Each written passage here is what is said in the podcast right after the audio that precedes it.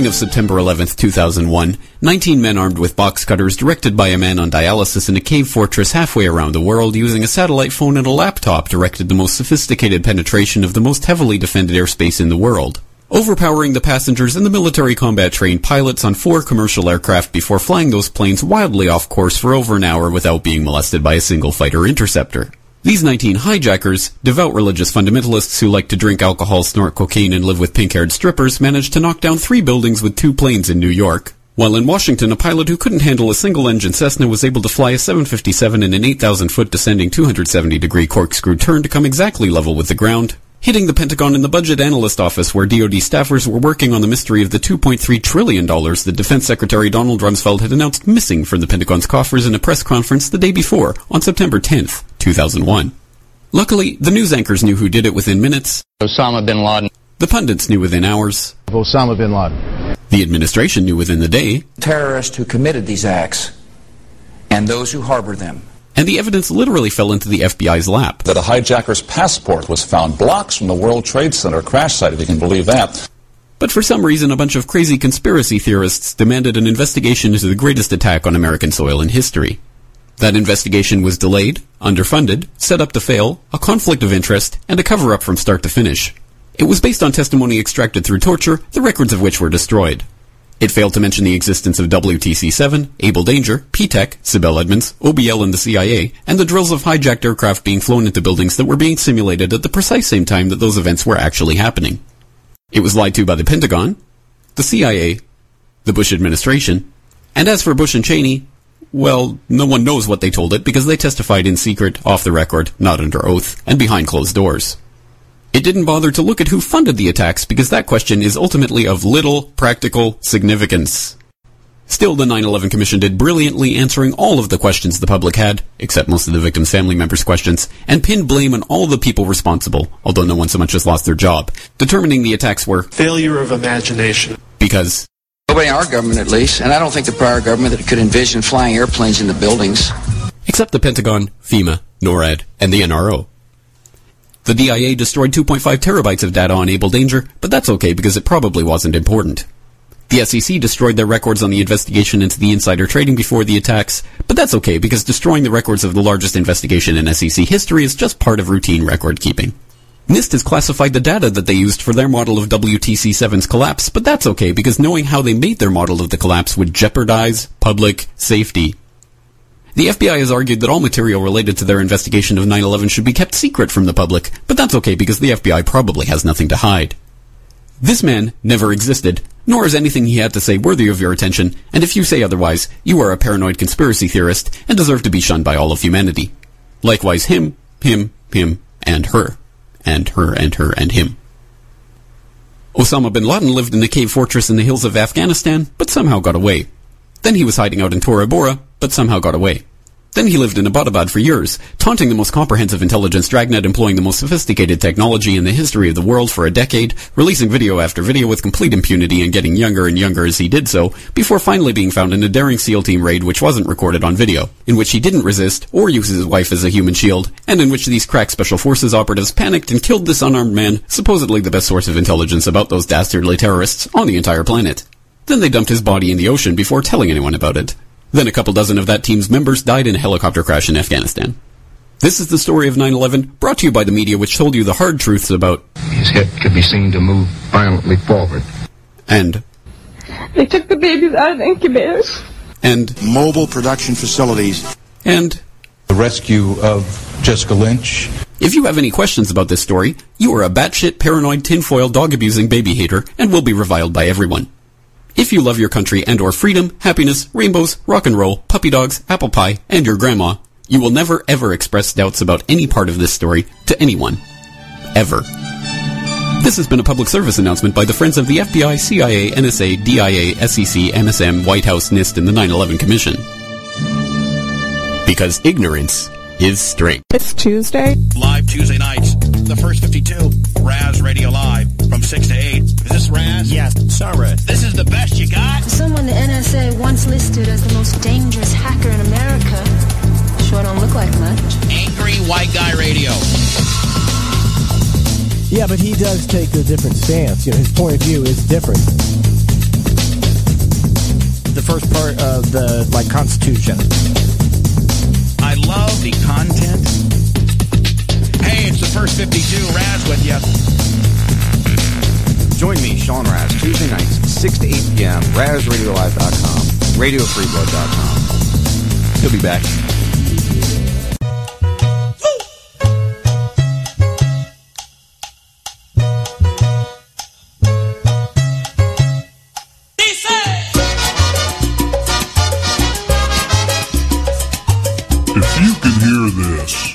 You're tuned into RazRadioLive.com, where basically we have a short Mexican in charge.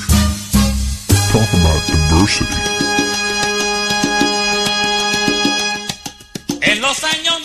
It's time for a TF52 flashback. Look, you, sooner or later, you're going to come to the realization that no matter what we do, nothing, it won't get better.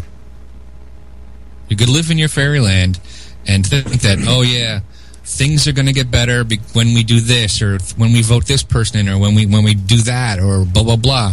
It's it doesn't get better. And again, I'm not going by what I think will happen. I'm going by what I've seen what happen, you know, in the past. All right, well, let, let's uh, let, let's uh, stick with our election coverage here tonight. Well, hey, Go- I mean, let's, oh, yeah. Yeah, before hey. we get off that subject, I mean, do you have anything you would propose that could be done that would be effective? Or are you That's going to pointing end up with the FBI not visiting working? his house. exactly. I don't really talk about the thing that I think that would change this country, and but I have I have said it uh, in a in a hidden way. And what I've always what I will always say is you defund them, and uh, you figure out how to do that, and uh, then then we'll have the answer because all they're after is our money, and if you take the money away, they have no power. So, amongst like a Fight Club gloom, scenario? Wait, hold on. Like a Fight Club scenario, and, and Shifty said you said de- doom and gloom. What were you saying there? Oh, I said. So, I, I was saying. So, amongst all this doom and gloom, we have some some really great news coming out of Massachusetts tonight. Do we? We What do. is it? Medical marijuana has officially been passed in the great. Uh, I believe Massachusetts is a Commonwealth, is it not? Uh, yeah, I think it's like Pennsylvania, if I'm not mistaken. No, Right. no. what- Massachusetts has medical marijuana passed though, which is great. Excellent. All right, what is that? The seventeenth state in the nation that's done it. Uh, 18th, I believe. I mean, you might be right. You might I, be I think right. it was It would make 17 it already. 18th, it would be the 18th state, yeah. and Florida's just holding out, man. Yeah, We which- have- What the probably have- hell? Uh, Which makes no sense because we have the most sickest people down here. That And would not only be that- Go ahead. that would that would be the 18th state. Make sure you don't forget about the District of Columbia. Yes, of course. Of course, the people trying very hard to keep it from most of us have it legal Oh, yeah, in their that. state. Go figure, right? Well, the people in power, it doesn't matter whether it's legal or not. They'll just do it and get away with it. And Like we do. time and time. Yeah, kind of like the rest of us do. I don't know what you're talking about.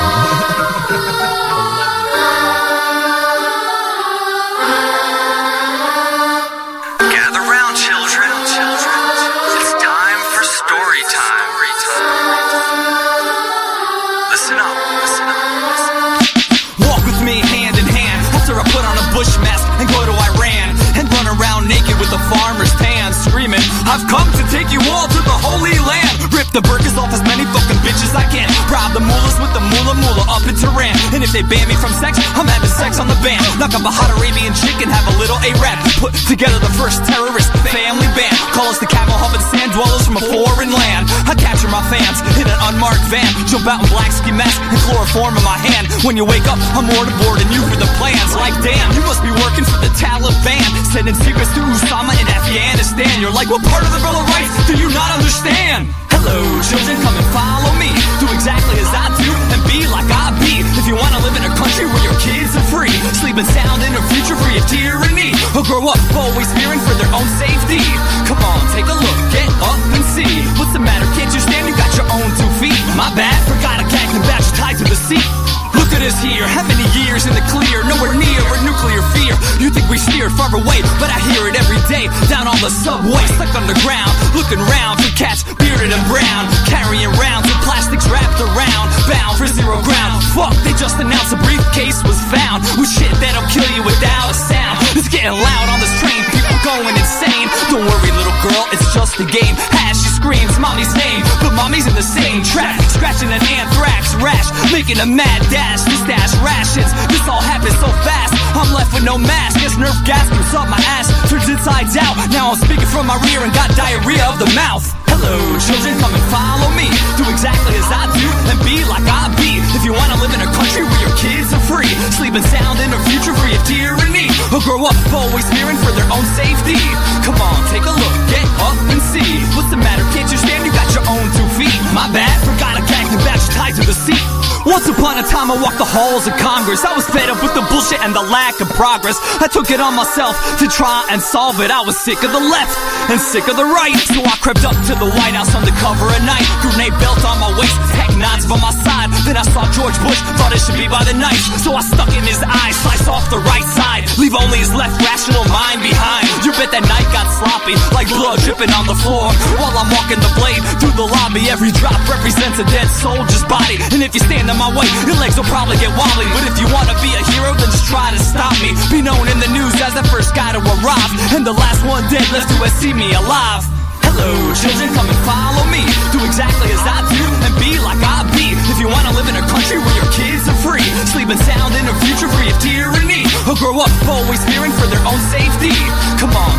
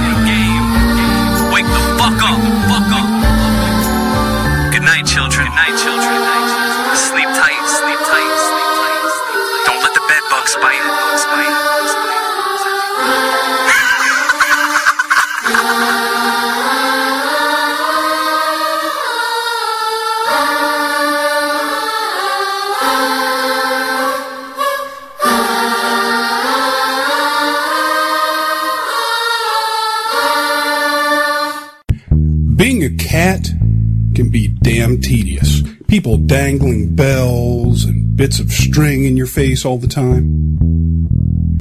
Just be a dog. Run around, catch frisbees, pee on a fire hydrant. Life's more rewarding and you get access to lots of treats. Catch Salty Talk Mondays and Wednesdays and every Friday for Salty's Weekend Warm Up. 4 p.m. Eastern Time. Add a little salt to your life and be more dog.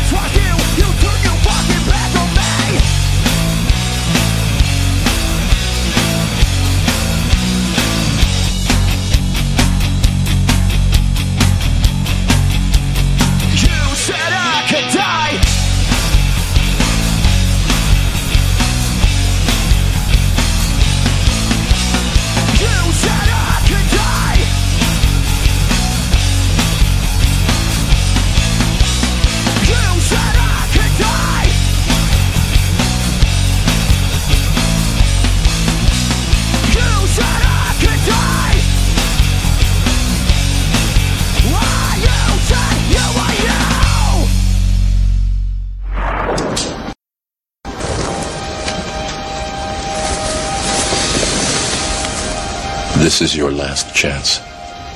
After this, there is no turning back. You take the blue pill, the story ends. You wake up in your bed and believe whatever you want to believe. You take the red pill, you stay in Wonderland and I show you how deep the rabbit hole goes.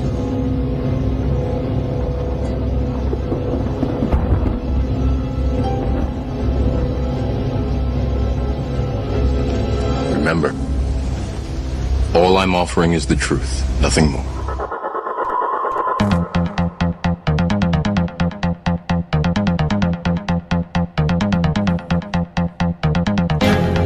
That is right. Just the truth and nothing more. You listen to the first 52, RazRadioLive.com, Radio Free Blood, Radio Chaos, Radio Confluence, and the D, my friends, and on the D. Welcome. It is Tuesday, March 7th. God bless, March 7th. We're already in another month. Again, yet again, we're in another month. It'll just keep rolling month to month to month to month, I guess, until we're, you know, to the next month, and then the next month, and then the next year, and just seems to be going so much faster anymore. It really does. It's just fast, fast, fast, fast, fast, fast, fast. It's like it's it's it's never ending. It just goes and goes and goes. Will it end? I wonder. I don't know. I was kind of rambling there. All right, so here we are, another first 52 Tuesday night. Uh, I'm coming to you live from Lexicon Studios down in Southwest Florida, FEMA Region Four, if you like. Ah, it's been a long, long, long week. Today was just a long day in general. I got to be honest with you. Uh, the the boss just doesn't make sense sometimes. I- I'm, I'm waiting for that to not be the boss anymore, and it'll happen that way eventually. I look forward to that day coming. Just not coming fast enough. Oof. Anywho, tonight we have Chris Wyatt uh, joining us. Christopher Wyatt. I'm looking forward. I, I don't know much about him. I found him going through Facebook one day. He was on a on a, a post involving the the Vaxxed movie that it came out uh, what six months ago now, maybe even a little bit more. Uh, and and I liked what he had posted, so I friended him, and then I started seeing uh, different posts from him. And I guess he's working on a documentary. I don't know the name of it yet. We'll learn it together, and we'll learn about him and what his whole story is, and and what he's up to, and why he's doing what he's doing. Everybody's got a reason for what they do. Uh, I do my I do my whole thing for a reason because I need to get this off of my chest. I need to to be able to to release my feelings on what's going on in the world. I can't just keep it bottled up. I can't just keep trying to to talk to people that that you know I see on the street. That that's why I started doing this. It it had become it had become such a an ordeal for me to do anything. For me to go anywhere to talk to anybody, all I could talk about were, were these items that we discuss here, here on this show and other shows. And and I wasn't becoming I, I wasn't having fun anymore. You know, people weren't enjoying my time. So when I got into this, I kind of made this my release for this, for that, to get it out, to, to really discuss what's bothering me. I've got a whole laundry list of stuff we're going to get into before Chris joins us later on in the second hour. But you have to, you have to have your release, however it be, however you're going to do it. Some people like to be the, the Facebook keyboard, t- keyboard tough guy. Some people like to do radio shows. Some people like to Twitter like hell. You know, just Twitter, Twitter, Twitter, Twitter.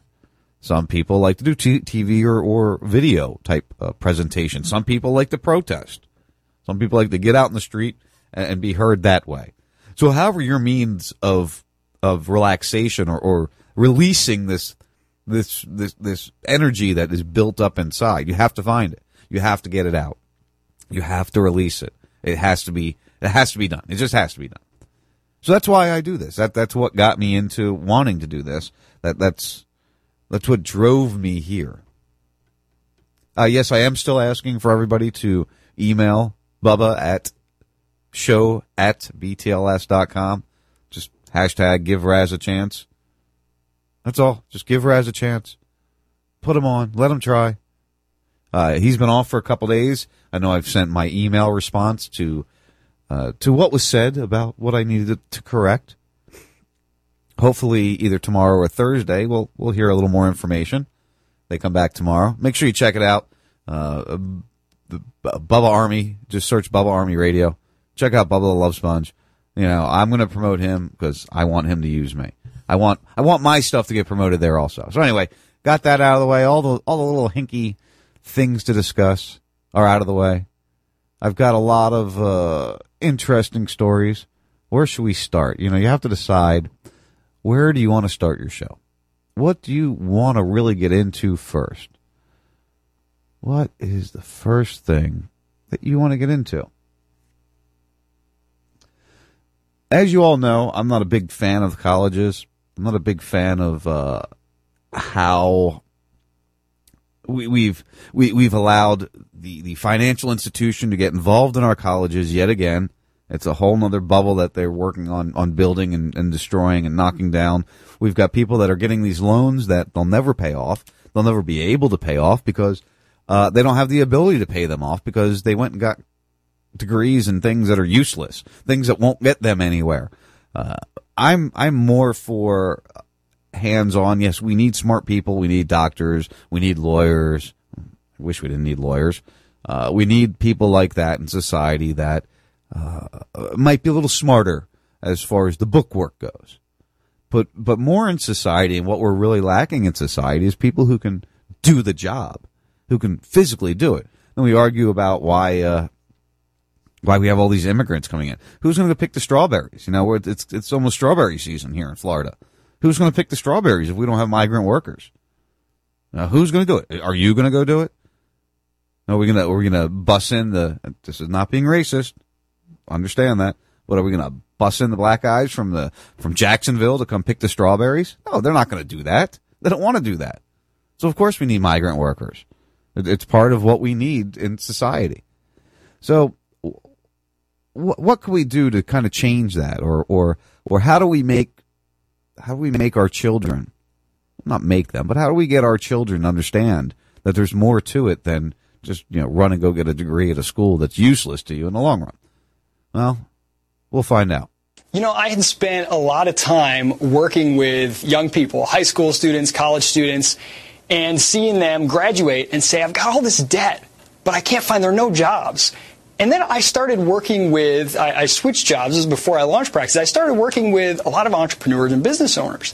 And I'm hearing them say, I'm hiring all the time. I just can't find good talent. And I thought, okay, something is amiss here. People are spending all this time, five years on average, thousands of dollars, sometimes six figures, and they're coming out no better prepared to go in and create value and to get a job than they were when they went in. Exactly. In fact, I would argue sometimes they come out uh, worse because they pick up some habits and mindsets that, is totally that are really antithetical. You just stop right there. That is totally true, and nobody ever says it. College helps a lot of people, also destroys some people. That's real.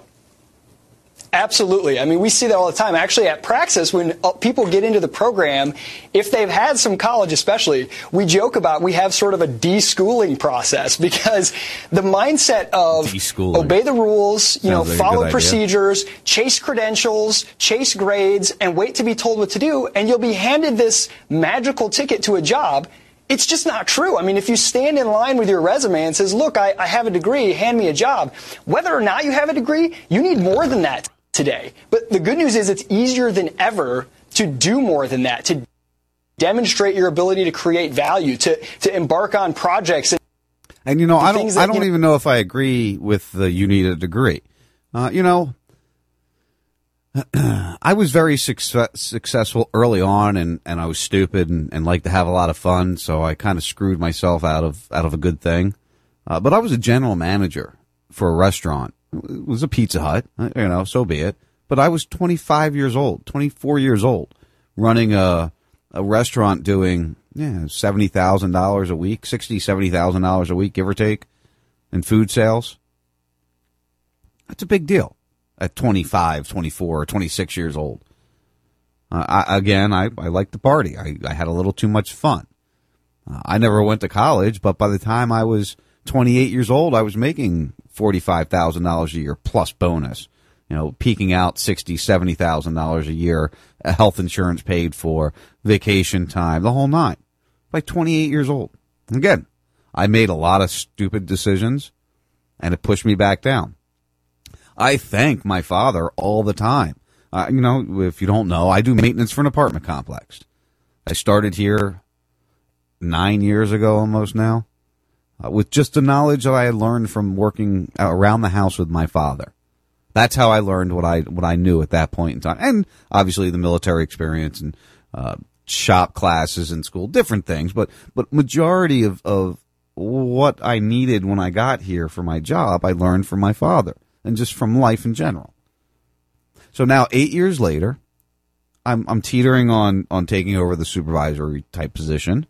Um, I've I've gotten lots of training. I, I work on air conditioning.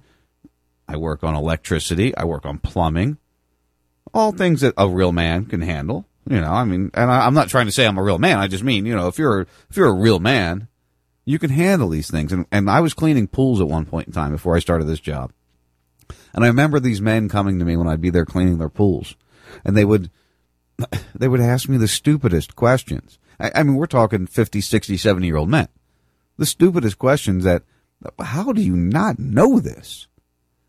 So I think before college, I guess the point I'm getting to, before you go to college, you need to, you need to be forced into some life experiences. You know, I started running a rescue squad, an ambulance squad, a volunteer rescue squad at, at 16 years old.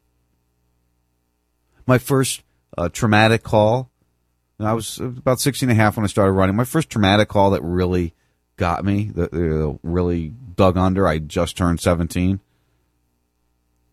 I'll never forget it to this day.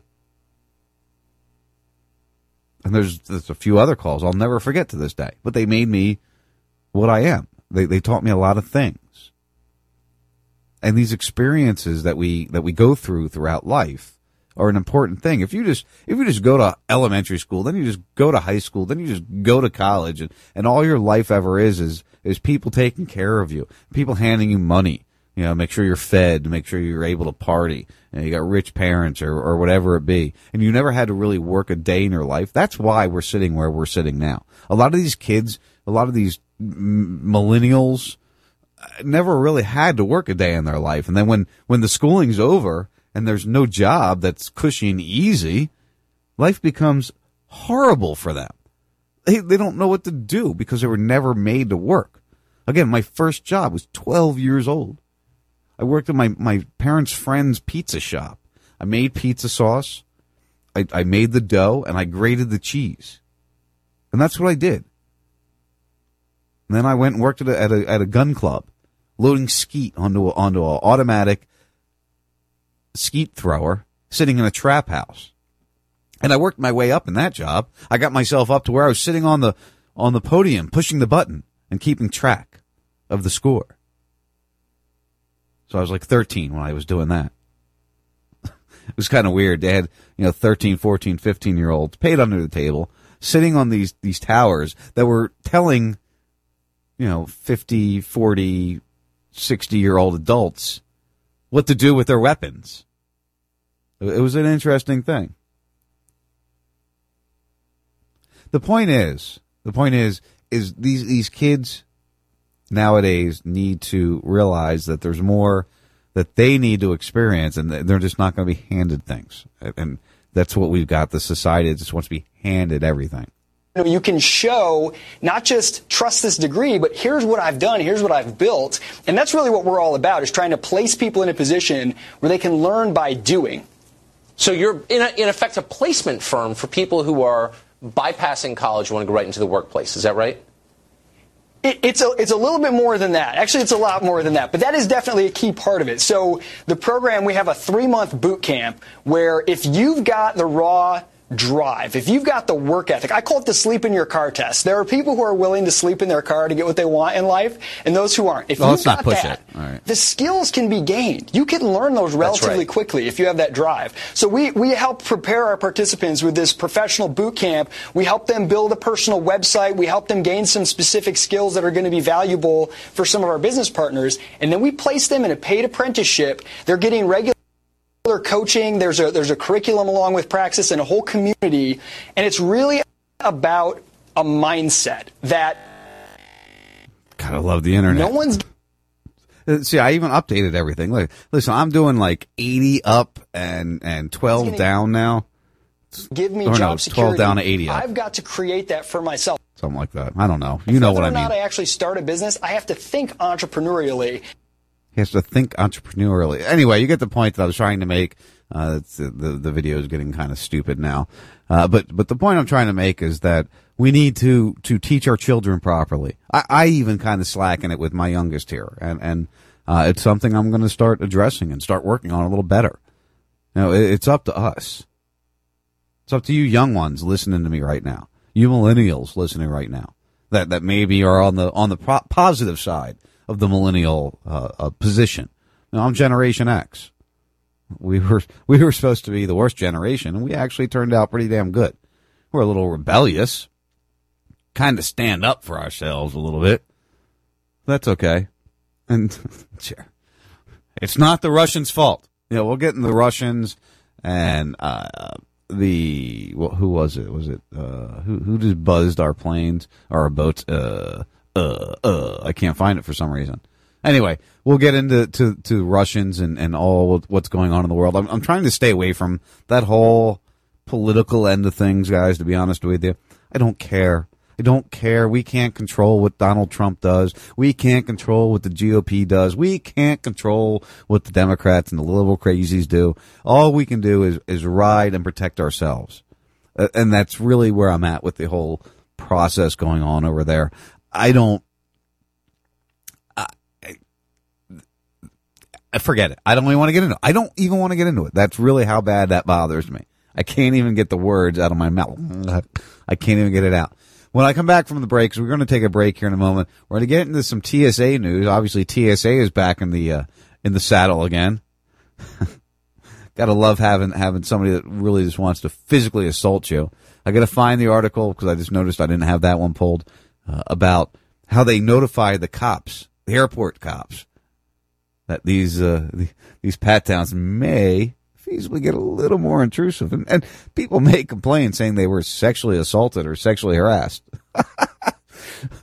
this is literally what we are pre-warned, and I'm going to be honest, I didn't redo my breaks this week, guys, so uh, they're going to probably be the same breaks from last week. I mean, at least I'm being honest with you, right? I'm giving you a heads up that it's going to be the same shit you heard last week because I got home late. Uh, I was doing some other things at lunch. So that's what's going to happen. Anyway, uh, we're going to get into the TSA and, and the funness of the TSA. Also, if you remember years ago, we warned of, of, of these new, these new light posts that they were installing in all the major cities that had listening devices. Oh, guess what they came out with today? We'll get to that and, and much more. Stay tuned, guys. You'll listen to the first 52. We'll be right back to the first 52. Angry White Guy Radio. He'll be back.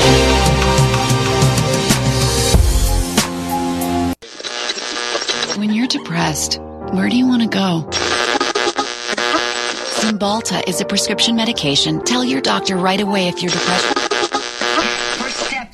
First steps in a new direction. The Lord's forgiven you of everything in your life you don't want there. And He sure Your copy of America on DVD. Have your credit card ready. Own a mosque in the worst possible place. The controversy? It's only two blocks from ground zero. This week, Sarah Palin upped an already raucous debate when on Twitter she called on peaceful Muslims. Yo, sensory deception. You ain't censoring shit.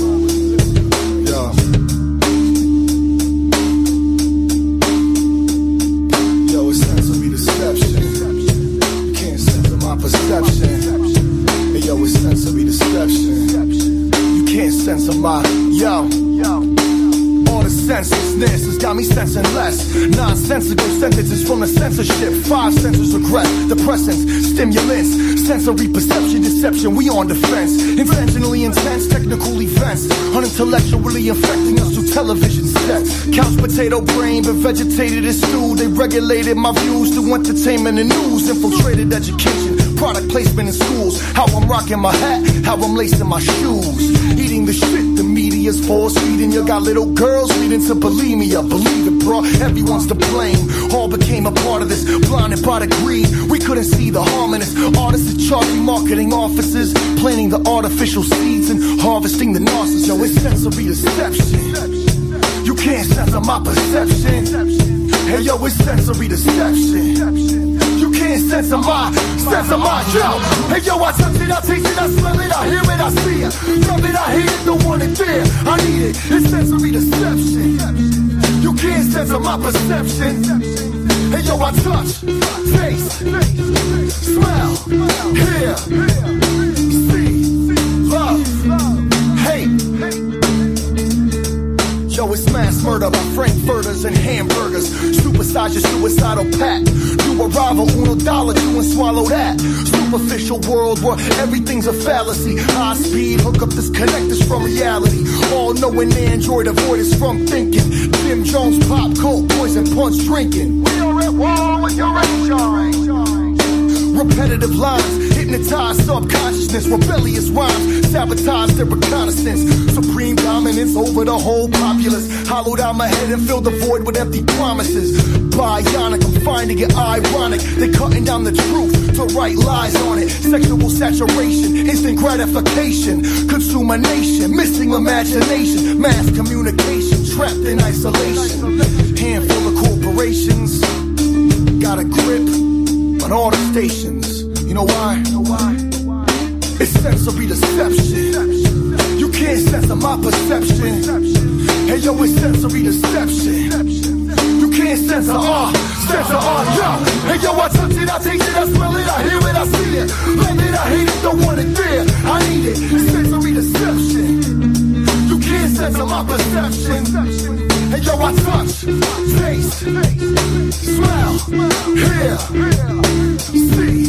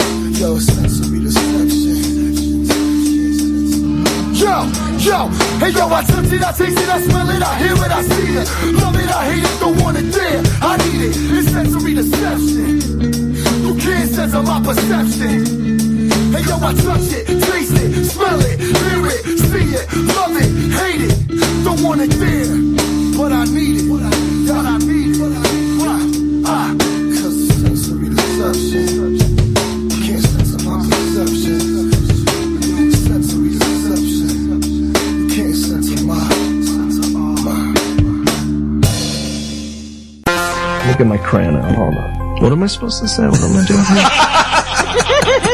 here? What's your name again? John Raz? Four Toad and Lexi. I mentioned Four Toad? Sure. Or Dave. Dave. Hey, it's always great to be on the first 52 with Sean Raz, Four Toad, and Lexi. You know, that, that sound like shit. What am I, give me a script here. Come on, I can't do this. You're putting me on under pressure. Bob, don't worry about it here. And, uh... Dr. Bob. Dr. Bob, yeah. It's Dr. Bob Tuscan. It's Bob Tuscan, and you're listening to the first 52 on Raz Radio with my buddies Sean Raz and Lexi Raz and that guy Four Toad. Being a cat can be damn tedious. People dangling bells and bits of string in your face all the time. Just be a dog. Run around, catch frisbees, pee on a fire hydrant. Life's more rewarding and you get access to lots of treats. Catch Salty Talk Mondays and Wednesdays and every Friday for Salty's weekend warm up. 4 p.m. Eastern Time. Add a little salt to your life and be more dog.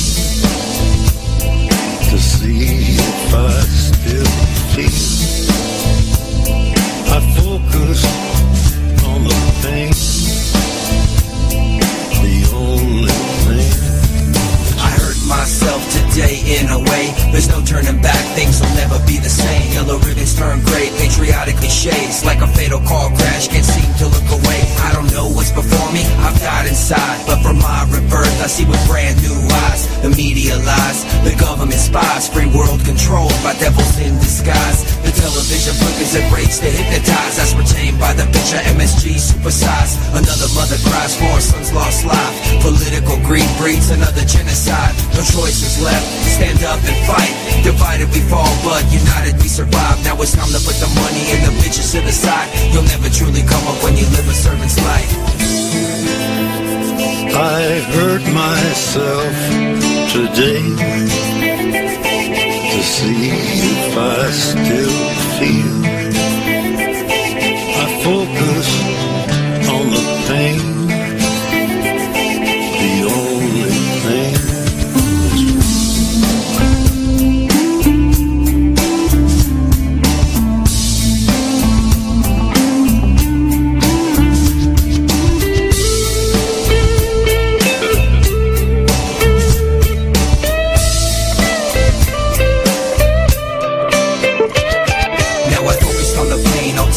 to the grave. I'd rather die free than live like a slave. I'd rather speak my mind, I won't bite my tongue. If you think I've said it all, I haven't even begun. They bring you to your knees with disease and vaccines. Another line of credit, the American dream. Ron Paul revolution, 20 million scream, but it doesn't really matter to the voting machines. Now they censor this on YouTube, labeled it extreme. Bernanke and his lackeys, printing bony green. Hit us with inflation, annihilate the nation. No investigation of the Bush administration. Obama runs on change, Brzezinski's in his ear. The only thing that changed is the puppet in the year. They open up the borders, truth is on our shoulders. Focus on the pain, this is the new world order. Order, order, order. I hurt myself today to see if I still feel.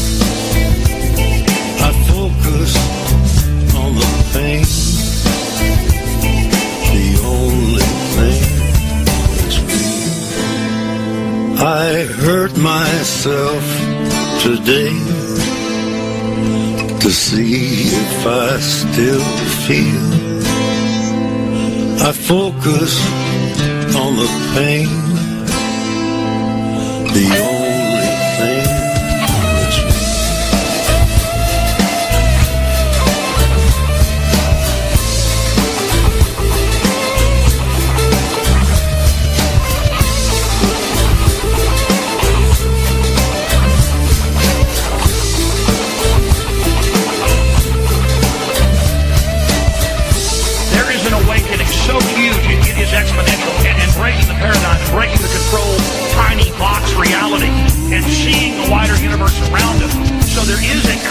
shift in information analysis, and it is beautiful.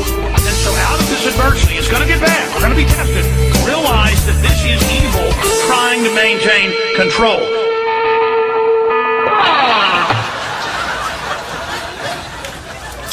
I gotta tell you, uh, a lot of times when you have a physical disability, a lot of times people also assume that you're mentally disabled. And I think uh, that I could probably speak for every physically disabled person out there. Well, that's really annoying.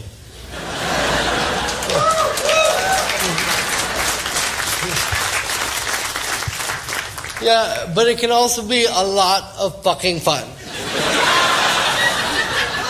Because I gotta tell you, here's how I look at it, right? Is if you're allowed to assume because of the way I walk or the way I move that I'm also mentally disabled, then I should be allowed to act retarded.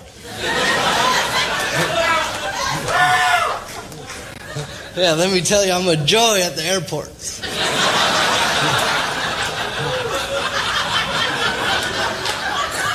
I will scare the living shit out of a TSA worker. And they fucking deserve it.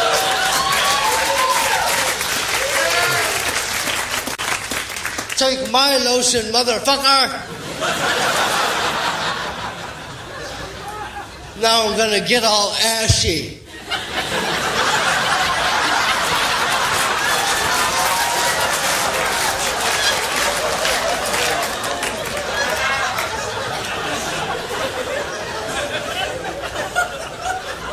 I'll let y'all crackers marinate on that for a minute.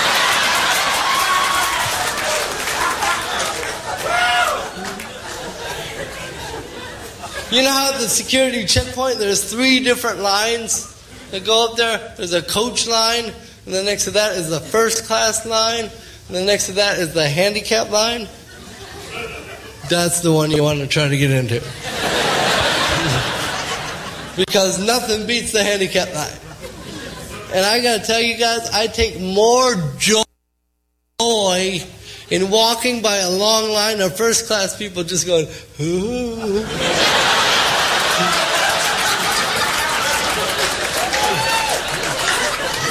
Bye bye.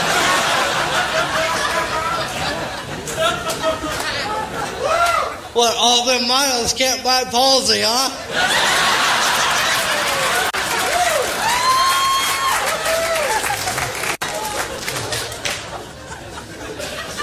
I can hear their assholes close as I walk by them.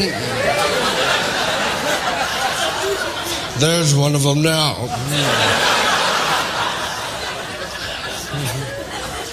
Well, you know what I do when I get to the part where they check your ID?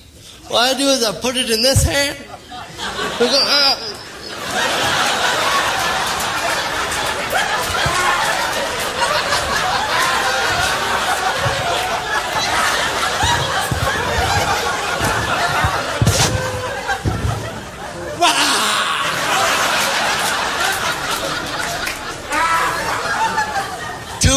Flinching.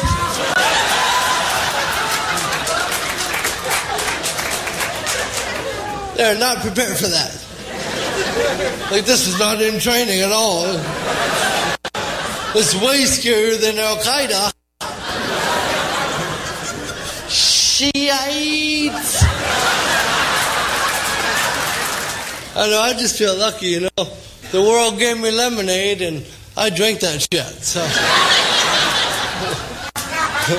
well, off the table because I spilled it. but-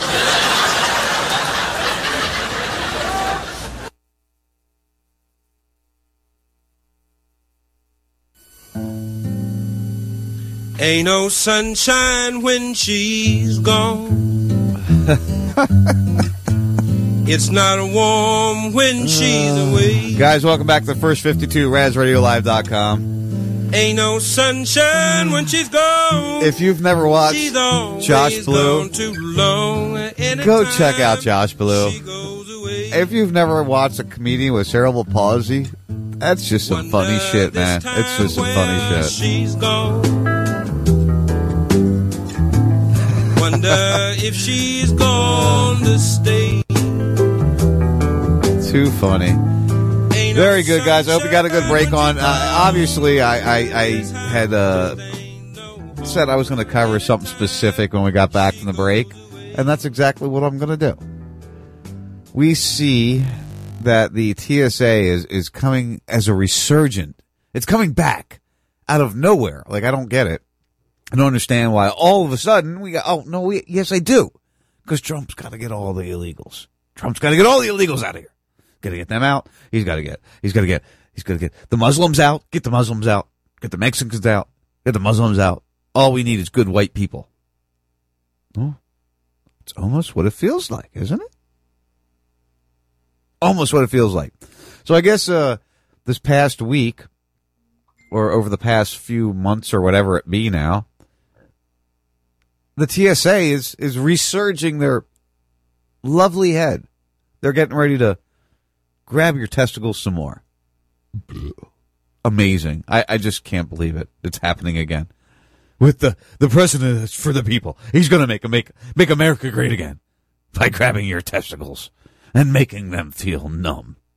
I'm just trying to make time up here because God bless it. Videos don't want to load, play right. Come on now. Cooperate with me a little bit. Just a little bit. Come on, baby. Give it to me. anyway, uh, TSA rolls out new pat downs. Some travelers say they're invasive. Um, imagine that. A government agency being invasive? No, they wouldn't do that, would they? Yeah, yeah. I, I've got the spinning circle of death again. Obviously, The Transportation Security Administration has rolled out changes to pat downs at airports, which some travelers said result in more invasive screenings at airports. The pat downs don't involve any additional areas of the body and will still be performed by agents of the same gender as the passenger, the agency said. Previously, agencies used several different types, or I'm sorry, previously agents used several different types of pat downs to choose from after travelers set off the metal detector or were otherwise flagged for security concerns. But the new rules established one standardized pat down procedure that is more comprehensive. Nico Melendez, well, you should probably be pat down. A public affairs manager for the TSA. Oh wait, I'm sorry, he worked for the TSA. Nico Mel Mel Endezi, a public affairs manager at the TSA, said the procedure was streamlined to reduce confusion and lessen the congestive burden of officers after the TSA faced a record number of firearm detections during the week of February 20th. Agents found 79 firearms, 21 of which were uh, 21 of which were rounded round chambered, setting a new record from its highest number of 18 firearms in 2014. Now let's let's just let's just look at something here. Let, let's just everybody back up. Calm down. Calm down. And let's just look at something here for a moment. How many flights are there a year? Or forget a year. How many flights are there a day? A hundred thousand? All right, so let's let's say the average flight, and I'm making an average. I'm making guesstimations here. I'm actually kind of trying to make math easy for me. Okay, so let's say let's say there's a hundred thousand flights a day, just here in the U.S. domestically. All right, again, making numbers up. There's a hundred thousand flights a day. Of that hundred thousand flights, there are an average of a hundred people on those flights. Right? We're at a million people about right now a day, right? I, I think that's about where I'm going here. Are we at a million people? Is that about right? So a million people a day fly on these hundred thousand flights with a hundred people on each flight. Average, right? Just guessing, throwing numbers out. So, so out of this million people a day, a million people a day, they found 79 firearms in 2016, 17, 16, 2016. So for 365 days out of the year, at a million people a day, that's a number I'm not even going to try to figure out right now. Okay. I'm not even going to try to figure that number out right now. They found 79 firearms. So you should gra- have your balls grabbed.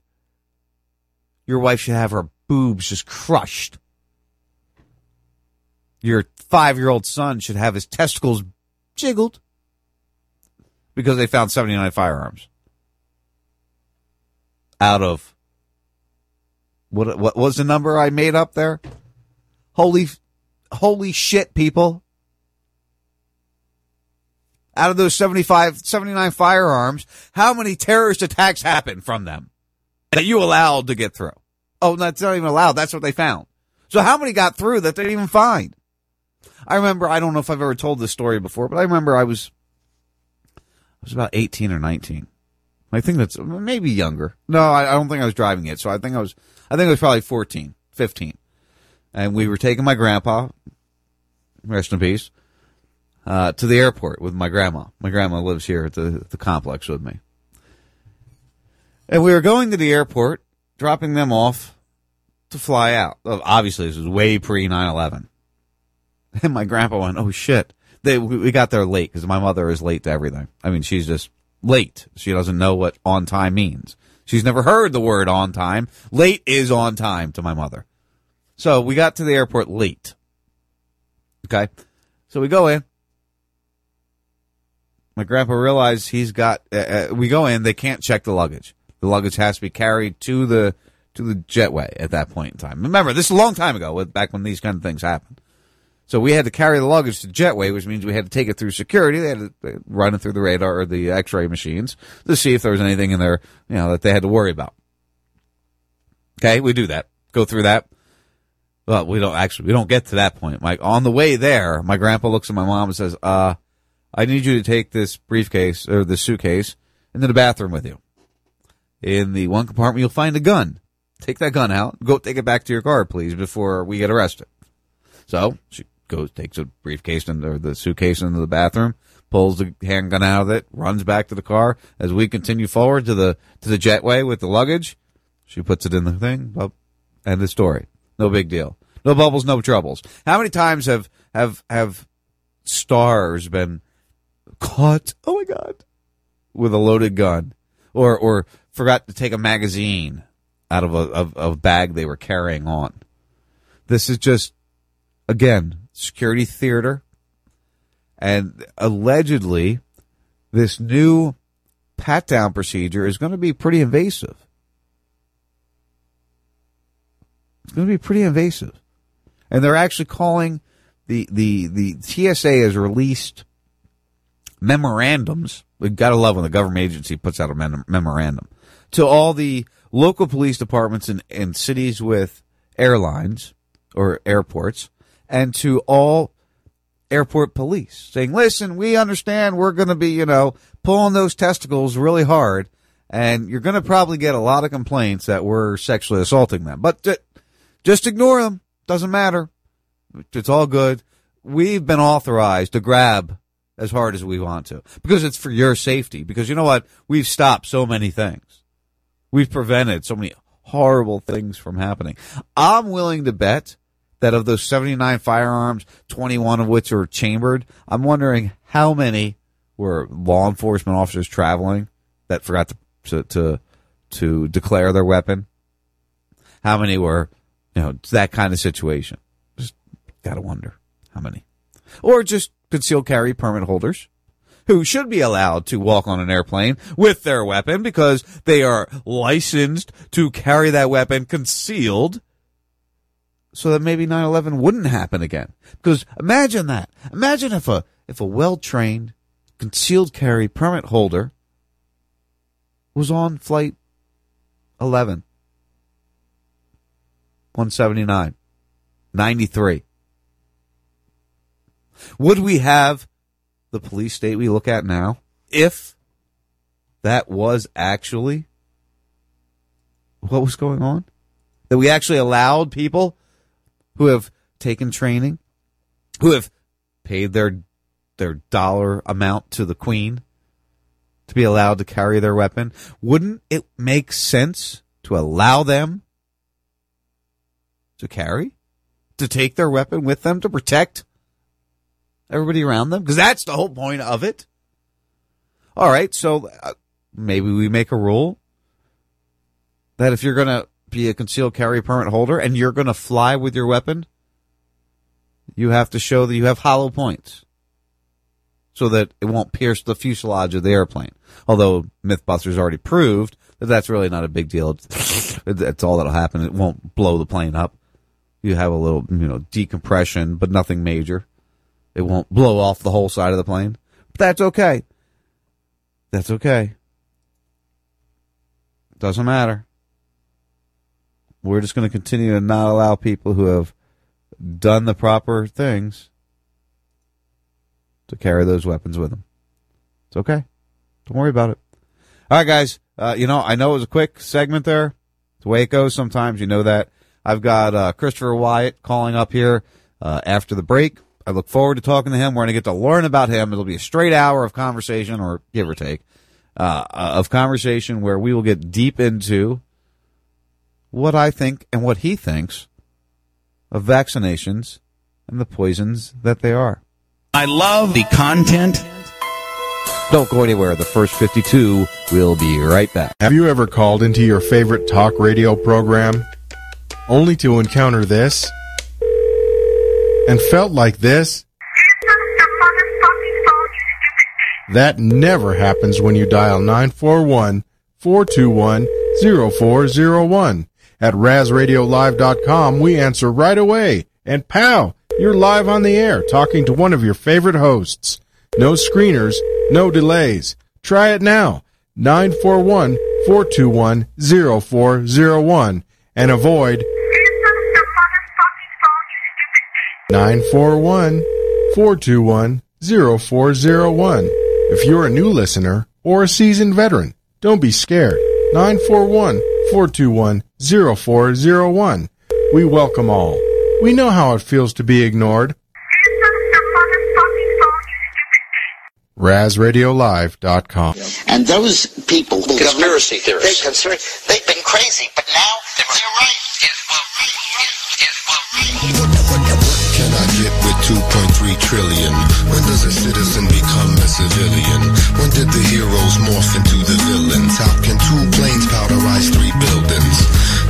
Questions that could get you murked politically, socially, physically put into the dirt. Many swear that there's some kind of conflict of interest within. The conflict depends upon what you're interested in. You can chant 9-11 was an inside job all day until you say the Mossad and pay closer attention to Flight 175 and the odd cylindrical pod beneath the fuselage. Then it's 2 plus 2 level addition after you factor in the flight termination systems and flashback to the cash the good rabbi stole. September 10th style, right down the rabbit hole. Can I get with 2.3 You can get unlimited corporate what can I get with 2.3 You can have any mercenaries you choose.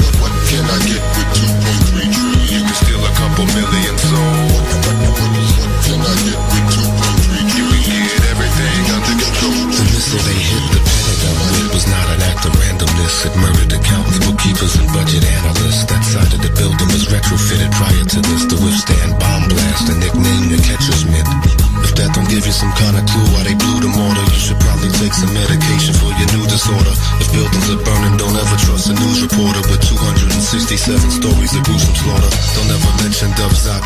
trillion stolen, much less missile-equipped Boeings he been remote controlling. With System Planning Corporation International, the folks to see if you got some buildings you'd like to crash into.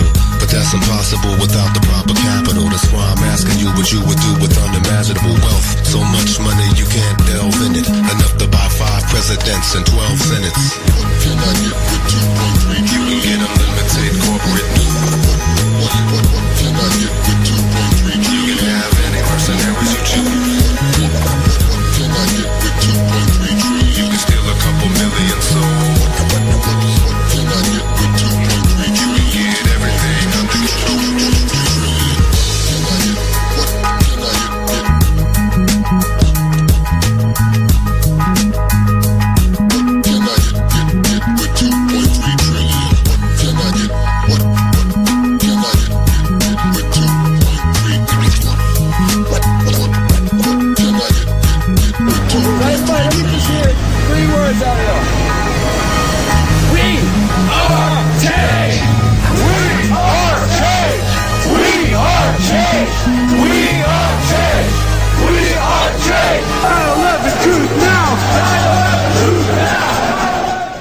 Time for a TF52 flashback. Hey, uh, real quick, I want to get your opinion on this, Rob. Uh, I'm just going to read you the headline. I'm sure uh, everybody knows about what happened to Hillary today. Uh, Clinton unable to testify before Congress on Benghazi. Purported concussion cited. Purported Well, I don't know whether she bumped her head No, uh, she- or not, which generally, you know, bumping your head would lead to a concussion. But uh, I'm a type of guy where I'm in sales, okay? I, uh, you know, I, I deal in sales. Uh, my job is to get somebody to buy, or my job is to take away somebody's money from them who has no interest in what I have or uh, doesn't need what I have. But uh, my job is to make them do so. And one of the things that I like to tell them is that, you know, you can make excuses or you can make money but you can't do both. And obviously, in her case, she could make excuses or she could testify, but she can't do both. and she So you think- obviously chose to make excuses Mm-hmm. instead of testifying. And you know, if we knew something, it it was either going to come down to the fact that we would hear what Hillary had to say in regards to Benghazi, and or there would be some excuse why she wasn't able to. And obviously, we got the excuse end of it today, and uh, it's no surprise to me. I'm not a uh, conspiracy guy, but I will say that I, I, I, and it's not just because of my conservative leanings. I do think though that, that there's there's got to be a reason she doesn't want to talk about it. now, now, that's shifty. That's you talking, right? That's me. Uh, I'm not a conspiracy guy either. I used to be. I'm a conspiracy dropout. I'm a patriot dropout. I truly am. Believe me, I used to be the guy that was there handing out the DVDs. I used to be the guy there saying, "What do you mean? What do you mean you drink the fluoride? You don't care? What do you mean as long as you have a dollar bill to buy your toilet paper, you don't need gold? What do you mean? What do you mean?" I was that type of guy that would shove my shit down your throat. Okay, but no longer am I, and now I come from more of uh, a, a more conservative I just like you stated, I truly do. Uh, so I understand exactly where you're coming from on this. But the fact of the matter is, is that these folks will perpetrate and do everything that they have to do right in front of our face, and then tell us a story, and we just eat it up like it's candy, my friend. Same thing goes with Hillary Clinton. Hillary Clinton is the Secretary of State. Hillary Clinton is the person who who represents us and goes from country to country to country, uh, making relations with these countries. That is her job. When something goes wrong with one of those relations, she is the one who is to be held accountable for. If I'm not mistaken, just days after the the the what I call for my terrorist or my terrorist leanings, yes, my uh, conservative leanings. Did you hear me say terrorist leanings? That's funny. My conservative leanings is that she called it a terrorist attack, and she and and it was a terrorist attack, and she says I am responsible for this, which is true. It does fall on her. It's the poison in the water, then the media lies.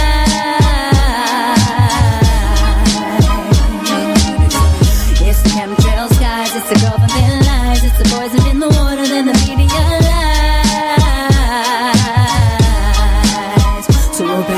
the rise of the chemicals. They got ya. This tyranny is medical. Who shot ya? Military generals masquerade as your doctor. Pills become bullets, then they poison your water. A pharmaceutical army built to slaughter. Till men in mass come for your wife and your daughter. Whoa. Now what? Here they come for the guns. And God and demons disguised as priests and nuns. Time to run. With no place to go except Honduras. With a man called Forto Jones. Skull and bones. Invade the skies with robot drones. Check the infrared radar for UFOs. Silvery gold. We hold the weather's controlled by genetically modified hybrid clones. Built in bunkers with subjects under mind control. Injected and observed in the combat zone. Now come on. It's the chemtrail skies, it's the government lies, it's the poison in the water, then the media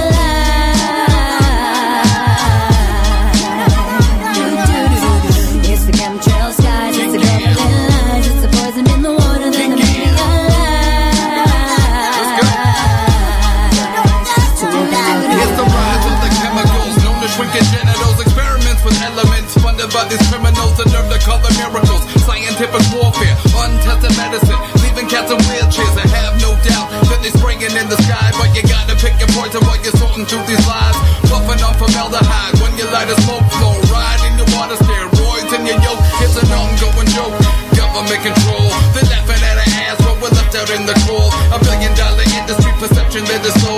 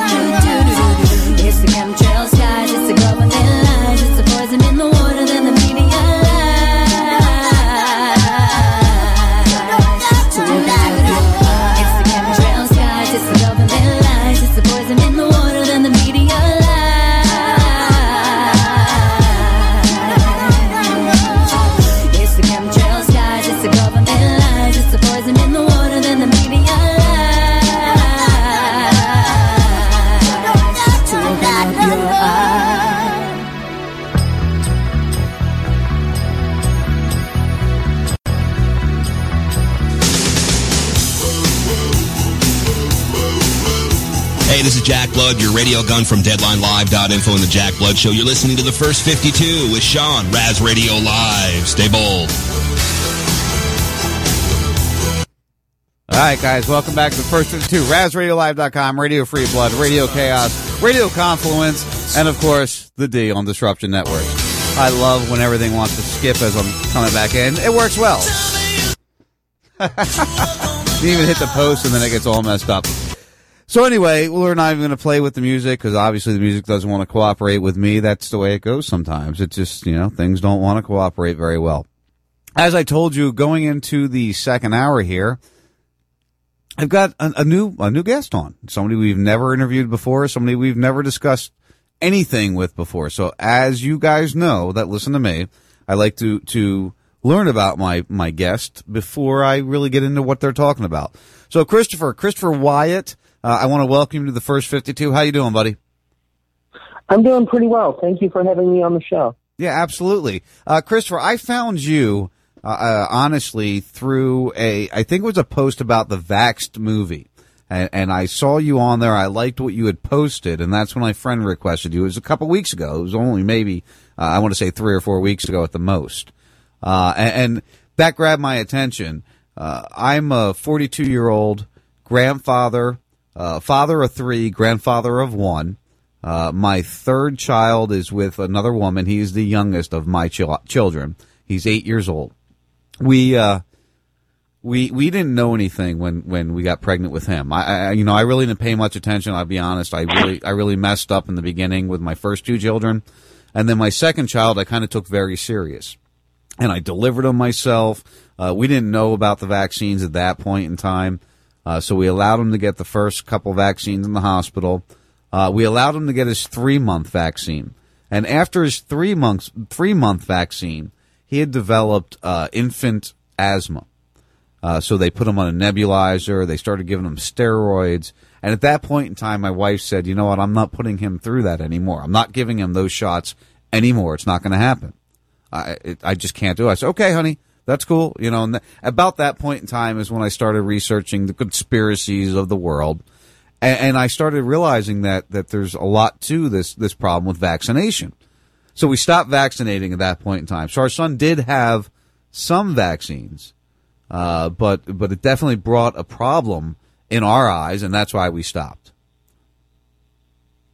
That makes sense to me. And, you know, I'm vaccine injured. I was injured by the hepatitis B vaccine. And I, you know, I can't tell you how horrible, you know, some of the stuff I've been through has actually been. I spent over a year having to use a plastic cup like a child. I I lost feeling in my hand. When I do video now, I have to treat it like it's a life and death situation. It's made me very good with with shooting video and with photography. But, you know, it comes at a price. It's very stressful. So, so you And- started this. You've started this whole endeavor that you're you're into now. And then again, I want. I need to. I need before we get into anything. Don't worry, we got a lot of time. I will let you promote what you got, got to promote, but I need to know about you. So you're into this now because you are actually affected by vaccines. Yes. Um, I took the hepatitis B vaccine. I went to the health department. My Which doctor gave also. me the address. which I've had also. Just so you know, I was an EMT back in in the the late '90s, and and they made me take the oh, no the hepatitis C I had actually the three shot one. But so go ahead. yeah, that's actually hepatitis B. Um, that's the one they um, do the three shot series. Yeah, that, well, that's one I had. They made me have it because I was at an EMT on an ambulance. I was about 26 years old at the time. Um, and, and then I went in the military after that and got more vaccines. And, and we'll get into my thoughts, but I didn't know you were damaged. I just thought you were, uh, and I don't mean that in a bad way. I apologize if, if you kind of took that. Oh no, I, I'm definitely damaged from the vaccine. I still cannot play video games. I had to relearn to talk without a stutter. There was a period of time where I didn't have feeling in my hands, where I could just, you know, I would sit there and, you know, I would poke my hand with a knife and it was like, oh, there's no feeling. You know, I'm poking myself hard enough to bleed and there's no feeling in my hands. So, you know, I've had some interesting issues. I gained a considerable amount of weight after the vaccine. I'm still working on getting that off. I mean, I've I've got the weight down, but I have a high per- percentage of body fat, which I'm now working, you know, at the gym and stuff to get that off. Christopher, But, how old know, are you? I am 43 years old. Okay, so we're the same age. We're the same age, just so you know. Okay. All right, we're the exact That's same cool. age. Um, I, I'm I'm 42. I'll be 43 in, in June. So we're we're the same age uh, adults. Um, what? Why did you get the hepatitis vaccine? Was it because of a job, or was it because of, of something? Why did you have to have it? Well, I was actually lo- looking for, you know, various jobs. Um, I have worked as a nurse's aide before in the past when I was medical 20s. field. Imagine that. Imagine that. Medical field. Go ahead. You know, it wasn't something I was exactly considering, but I was like, well, I need a job. I had just moved to New York State. Um, the doctor recommended it, and I'm like, well, I'm going to need it anyway. So he kind of convinced me. That that night, I was in the emergency room. They were packing me in ice. Let's try to and you know, they told me down. that I had the flu. My fever was so high, and everything's kind of a blur after that. I remember being just very sick, and then I went home. I thought I was feeling better, but I think that was just me deluding myself. What year was this? What year was this, Christopher? This was um like 18 years ago. So So two, uh, 99, 98, 99? no, it was 2000. It was 2000. Okay, 2000. So I went in the military 98 is when I when I enlisted in the army. Gotcha. So again, we we will discuss that. But Yeah, I'm a continue little with your off story. on the dates. It's it's okay. I mean, I'm sure that's it's taken a toll on you. I mean, that's it, it's I again. I didn't know. I, I thought you were just an activist. I didn't realize that you were somebody who has gone through this yourself. And, and now your your profile picture makes more sense. Um, it, it's interesting to learn this, and that's why I do my interviews the way I do because I'm kind of taken back right now because it's you, you've experienced this. You've you've lived through this, and and that's a hard thing to go through. Uh, so you you got this vaccine, and and you ended up in the hospital. Uh, was it the first? yeah, like was it the six first hours round? later. Was it the first one, or was it the second, third? Like which period? Of, Oh no, it was the first dose of the vaccine. Okay. And which is an intermuscular shot, which is very painful. It's very syrupy. It's very thick. It's just nasty. it's a very painful shot. yeah, it is. Absolutely is. Go, go ahead. Continue. Well, it's just it's scary because like it was like less than six hours later. I'm in the emergency room because I knew there was something horribly wrong with me. I had basically vomited, you know, everywhere. And, you know, I I lost control of my bowels. I really don't like to admit that, but yeah, I lost control of my bowels and they're telling me that I have the flu. They're packing me in ice and they're telling me that I've got the flu. Now, were they aware of the fact that you had just had a vaccine? What was it, a day before or four hours before? Did they know that? Yeah, like less than hmm. six hours, you know, and I, I told them that I'd had the vaccine. I even remember I asked them and they told me no, it, that it couldn't be a reaction. Hmm. Yeah, well, they, they they didn't read the insert, obviously, of the vaccine because, especially that one. Because again, I've had that one. If it's the same one, the intermuscular, the real syrupy, painful as hell. Uh, it, says right in there that this could cause major adverse reactions. Um, what I was saying about the military is, I remember going in, and when you join the military, you go into what's called reception station, and you spend any spend anywhere from a week to maybe three weeks there. And that's where you get your haircut, you get all your uniforms, you get your medical treatment. And there's one day where everybody gets their vaccine, and then the next day nobody can move. Everybody's stuck in bed. You know, there's a few guys that can, you know, still function and move. But it, it just makes you it, it really makes you go, man, why why are we doing this? Why are we putting this in our bodies? Oh, absolutely. It makes me shake my head. And now, you know, with this current thing that they're doing with the mumps outbreak, where they're not mandating a third MMR, they're now just secretly, you know, well, we'll we'll take this to places where there's supposedly an outbreak, and we will give people a third MMR. that just, you know, it infuriates me because I know what they're doing. It's like, no, people are not going to go for a third MMR, so we'll just sneak this under the radar. And I'm, I'm just like shaking my head because I'm so angry and I just don't know what to say, you know? Well, a lot of people don't realize that uh, a lot of these, the myth of vaccine is that it's it's eliminated these diseases, and if you really research and you look into the history of these diseases, prior to the vaccine coming out, they were naturally uh, degrading on their own. That's what happens. The body, you know, you, you have a lot of people die all of a sudden, and then the human the, the way humanity works, it adjusts its its resistance to things and then everybody's okay after that. Naturally, it just happens. You know, and people forget that. They want to they want to rush everything. They want to make everything so much more uh, uh, single serving or so so quick. We have to have the answer now. We have to stop it now. We can't have people die. But maybe we need people to die sometimes. And I don't mean that negatively, but you get what I'm saying, right? Oh, absolutely. I understand what you're saying. And I've done a lot of research on the childhood illnesses and it kind of happened by accident. After I was vaccine injured, right? I actually am a collector of old medical books and um, children's books. That's what I was collecting at the time. And those were actually the first things I started looking at was the old medical books, just out of boredom. But then I hit a few things about how measles was really mild, and I never will forget it this doctor was talking about how measles was very mild, and this was a book from the 40s, and I can't remember the title of the book, but he was talking about how children would figure out, older kids would figure out that it was instant time off school and would catch the measles on purpose. And then, you know, boom, it's like two weeks off school for them. And I'm like, well, if it was a deadly disease, why are they doing this? Right. And then, you know, I had a bunch of other children's books that were geared towards like medical stuff, and I'm like, oh my god, they're painting all of this stuff as being very mild. It's funny you say and, that. It's funny you say that, Christopher, because I run uh, uh, what I call doc days, and today because you were going to be on, I ran documentaries that c- covered nothing but vaccines, and I know that it, it was 1943. I can't remember the title of the book, uh, but it was one of the first books, and it's in the the article you shared.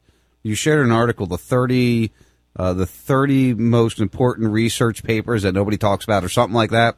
And, and the, the oh first, yes, I, I shared that through the libertybeacon.com. Yep, exactly. Which I'm a writer And that, oh, I didn't know. Excellent. Well, we'll again, we're going to promote all your stuff. We'll get to it because I know you got a documentary you're putting together.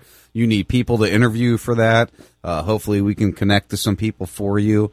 Uh, but the the point is, the, the main point I'm saying is, is this stuff is there. It, it's people always say, show me the research, show me the, the information saying that vaccines cause autism or vaccines are dangerous. Well, it was there. It was there in the, in the, in the early 1900s, you know, 1919, 1920, when, when vaccines really started getting, uh, their first buildup. It was there in the 1940s. It was there in the 1960s. It was there in, in the in the late 1990s with uh, with Wakefield, who obviously is it, it's coming out now. Just uh, a few months ago, there was an article that came out talking about how uh, people with autism have a, a, a, stomach issue. They have a digestive problem, which, hey, guess what? That's what Wakefield said in 98. Absolutely. That's exactly what he said. And, you know, I am shocked when I learn all of this stuff. I recently talked with my mom a couple, well, I spoke with her a couple of years ago about this.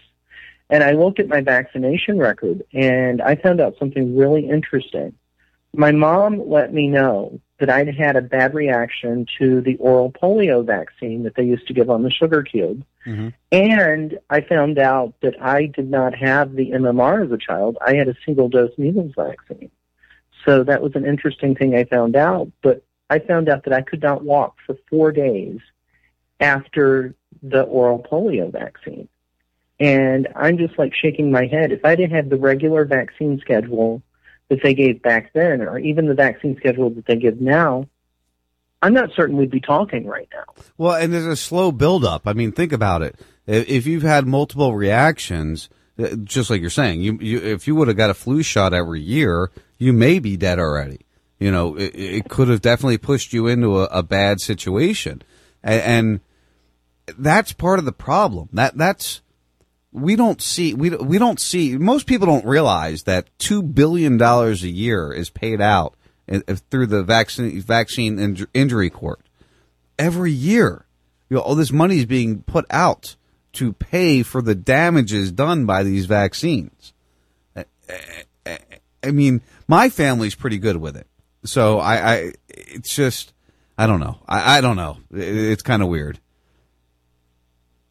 Well, what I've seen that they're doing is they scare these people to death. And, you know, now that they've run out of childhood illnesses to scare people to death, because Making who would have thought in the 90s that they were able to push the chickenpox vaccine?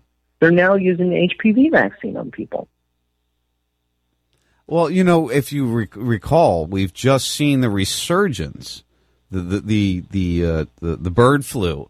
All of a sudden, it, was, it popped up in China or Japan, one of the two, and, and now they're talking about it in one of our local, you know, in an, an American uh, uh, facility. The bird flu has arrived yet again. That was one of the fake ones. The swine flu, obviously, was one of the fake ones. Uh, I remember when that happened. We took our son. This was again right when we were having the the end of the vaccine. He was getting the ricing. Um, when you have a child, they have sometimes they have these poops that they call rice poops, which where it's it's very white. It almost looks like cooked rice, and and I've come to realize that's really very a, a part of a reaction to vaccines. That makes sense. That makes sense. The body has been toxified. and it doesn't know what to put out. All right, so let's get back to. All right, so you went in the hospital. Uh, this was 18 years ago. You you've got this major fever. Uh, it was a response to the hepatitis B vaccine. What happened from that point then for you? Well, basically, they sent me home the next morning, and I remember when I got home, I because I was living in a st- second floor, one room efficiency apartment because really I couldn't afford anything else. And I remember I couldn't get up the steps. I practically had to crawl up the steps. I mean, it was sort of this pulling yourself up kind of thing. It wasn't normal. It wasn't normal. And I just was like, well, you're tired. So I laid down, and when I got up, I remember that walking, it was like I was shaking. I was shaking. And that's what I remember. And, you know, for a very long time, I basically, when I walked, it was like when you see a very old person who can't keep their balance. I was like that for over a year. Man. Now, as you go through this, uh, you you think about this happening to somebody and and how your thought process goes. Did you when did you did you cor- correlate it to the vaccine immediately, or was it later on that you, you started researching, going, wait, this started at this point, or did you know immediately it was the vaccine? I knew immediately. It was just this gut feeling. And, you know, I can't I can't tell you. It's just, you know, everything in me was telling me it was the vaccine. And, you know, I also think that whatever was telling me that also drew me to look at the, the old children's books, the old medical books. And, you know, I'm kind of glad that that was my starting point at looking at this stuff because it gave me, you know, this understanding that they are lying to people and they're preying on people. That's That's fu- what they're doing. They're That's that's preying a- on people. that's absolutely funny that you say that because if you do have older medical books, and it doesn't have to be that old. I mean, it, get in the '60s because eh, I have a few floating around from then. Even cookbooks, anything from back then, you'll see a total difference of how they present information. And and I- study. I was an EMT, like I said. I started doing EMS when I was 17 years old. We're the same age, so it was 93 when I started doing it. Right, 94, mm-hmm. 93, and the the training I got then even was different to what I've seen in more modern times. And as a father, as a grandfather, I've tried to interject to my children, hey, pay attention to this. I, I can't tell you what to do, uh, but you have to pay attention to vaccines. So now we're at the point where you've moved on. You're, you're you've you've rehabilitated. You've learned how to speak properly again. You've got all your motor functions together. You are now trying to to present this to people. Uh, how long have you been working on trying to present this to people?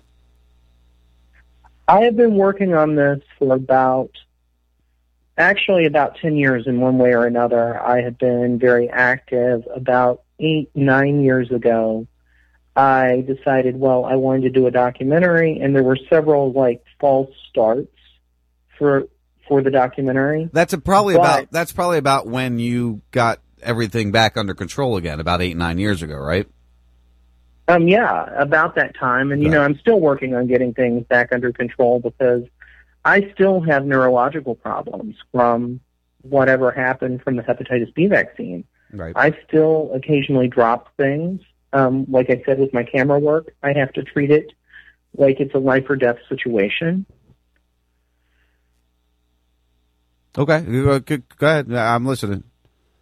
You know, it just it I had to pause for a second just because it it boggles my mind. You, ha- you I've to get everything back flowing. So you're still to that point. Uh, you, you know, you, you had to really kind of pause for a second and get everything flowing and, and the thought pattern back in the head again. Is that what you're telling me right there?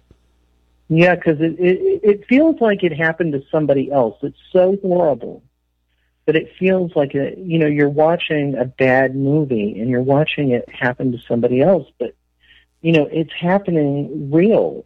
You know it's it's real, and and you know I don't wish this on anybody, and that's why I decided to start this documentary because I know that the drug companies are lying to people. I know that they're preying on them. Mm-hmm. And, you know, I want to start at the root cause of, you know, all of the lies that they use to push vaccines, which is the childhood illnesses are somehow deadly. I mean, we went from measles and mumps being the plot of TV shows and children's books to, oh my God, you know, there's a death watch and you're going to die if you get this illness. There's, there's money to be And- made, my friend. They got to make their money. Absolutely. And they do it by scaring people to death. You know, I, I got to be honest, Christopher. I, I've done a lot of interviews. I, I, I've got almost 200 shows under my belt over a five year period of time. I've done a lot of interviews, and your story is is it, it's really it's touching me. I, I mean, it, it's it makes you think that it can happen to anybody because that that very easily could have happened to me also. You know, having these issues that you discuss, A- and I couldn't imagine. You know, I got a, a scare with my son with that asthma that I was talking about. I really think that was vaccine induced, and I think we got lucky with him. That's why we stopped vaccinating.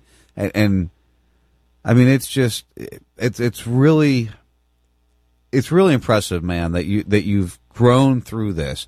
Let's get into your documentary and what you're trying to do, because I know you're reaching out for uh, for people who have have had some of these mumps outbreaks. I've got a couple articles pulled up here that I want to get into with you that talks about these things, but and one of them's in Rochester. Where are you at? First of all, if you don't mind, like what region of the I'm country? in Syracuse, New York. Okay. You know, I've got a lot of good people up there in Syracuse. Uh, they just started a new a new station up there, the, the Disruption Network, which you're actually on right now. Uh, it's a Syracuse-based internet station. Good guys. Uh, they do a lot of the comedy shows up in that area. Uh, I want to get you in touch with them because maybe this would be something that they could uh, expand on a little bit more, and I, that that'll be a good thing. You can get in studio. I wish you were in studio with me right now because I would love to to be able to a shake your hand for for what you're going through, but also b just I get a connection with people. I like to see people's faces when they're discussing what they're going through, and this is pretty. I mean, you really got me here. You really have grabbed grabbed my attention. This documentary you're trying to do, you're, you're asking for people who have, have gotten this outbreak with the mumps recently, or, or have had issues. Uh, let's get into that. Let's get into your vaccine or your your vaccine. Okay, let's well, get into your I'm trying to documentary. do- yeah, what I'm trying to do is there's a couple different things. Number one, I want to connect with the parents or individuals who are vaccine injured and hear, you know, their story. And I'm doing it in a way because everybody has a cell phone now. I'm doing this, you know, where all people have to do, just pull out their cell phone, get in good lighting, tell your story. Then I'm trying to get in touch with people who have had the various childhood illnesses. I'm trying to actually connect with families that are actually seeking out the childhood illnesses because I know a lot of families still are seeking out chickenpox and the other childhood illnesses because they want that natural immunity. I am trying to interview with those people. And then finally, trying to get in touch with, you know, these students who are hit by the mumps outbreak and the other things. But I'm kind of fortunate. I never had a childhood illness as a child. I'm actually willing to expose myself because I want to show people that, yeah, these things, they're not comfortable, they're not fun, but they build the immune system, and they're not going to kill you if you take proper care of yourself. And that I am pretty much willing to throw myself into the documentary. Uh, you know that's what I've always heard is is nursing care is the most important thing with any of these major diseases, whether it be mumps, whether it be the flu, whether it be measles. Uh, you just need to be cared for. You need to stay hydrated. You need to stay comfortable, and you need to let your body do what your body should do. I mean, the, I'm not a religious person. All right, I'm an atheist, but I do believe that we, our body was built by whoever built it or, or developed it or whatever. It, it's made to take care of itself. And if you really look at the history of medicine, as we've advanced, we got to this point where it was really good, and then we went to where it's really effed everything up from that point forward. Oh, absolutely, absolutely. And one of the things that I found when I started doing my um, research on all of this was, you know, back a few years ago, they started using cancer. Um, they started using the measles virus to fight cancer. Well, the odd thing that they don't tell you is people who have had measles probably would not get that type of cancer. They've shown that people that have had measles and mumps have a lower risk of dying from stroke or heart attack if they have a stroke or heart attack when they're older. And let's not forget that in the '60s they, they had SV40 and the the uh, polio vaccine. Uh, which, Oh, yes. which, which is a cancer causing agent. It, just it, it's cancer is what it is, and then they wonder why a bunch of black people got cancer after they had that, that vaccine. But that you know that's not that's not my place to say anything about it. It's frightening. It's absolutely frightening. You know, in the 90s, they started vaccinating for chickenpox. Well, suddenly there's a giant, you know, spike in the elderly people who have shingles. And then they come back a couple of months ago. Um, there was a study done by one of the major colleges that says, you know, by the way, having chickenpox lowers your risk of a certain type of brain cancer by like over 20%.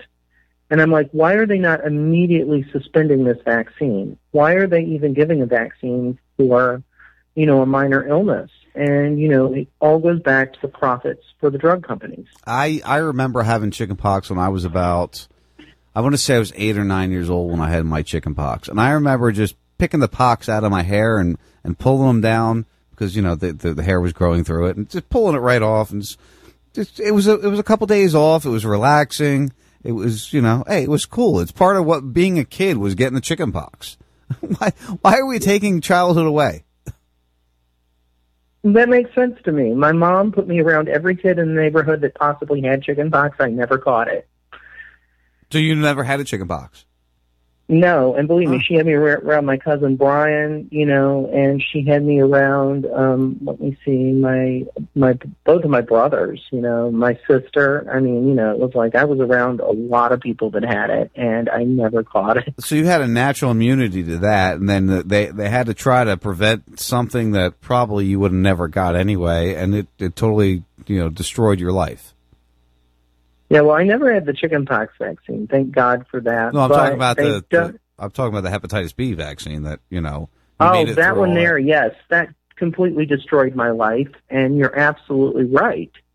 You know, probably very little chance, you know, because hepatitis B happens primarily in people who are IV drug users or who are sexually promiscuous and are unsafe, and I am none of those things. So, you know, the chances are pretty low. I mean, I'm not saying it couldn't happen, but I just don't see it happening. Uh, you know, you're not saying you couldn't get run over by a train either, but you know, it probably probably won't happen. Exactly. well, see, that's that. That's the funniest thing is people, you know, like because I don't vaccinate my child anymore, and a lot of people know that. I'm pretty public about that.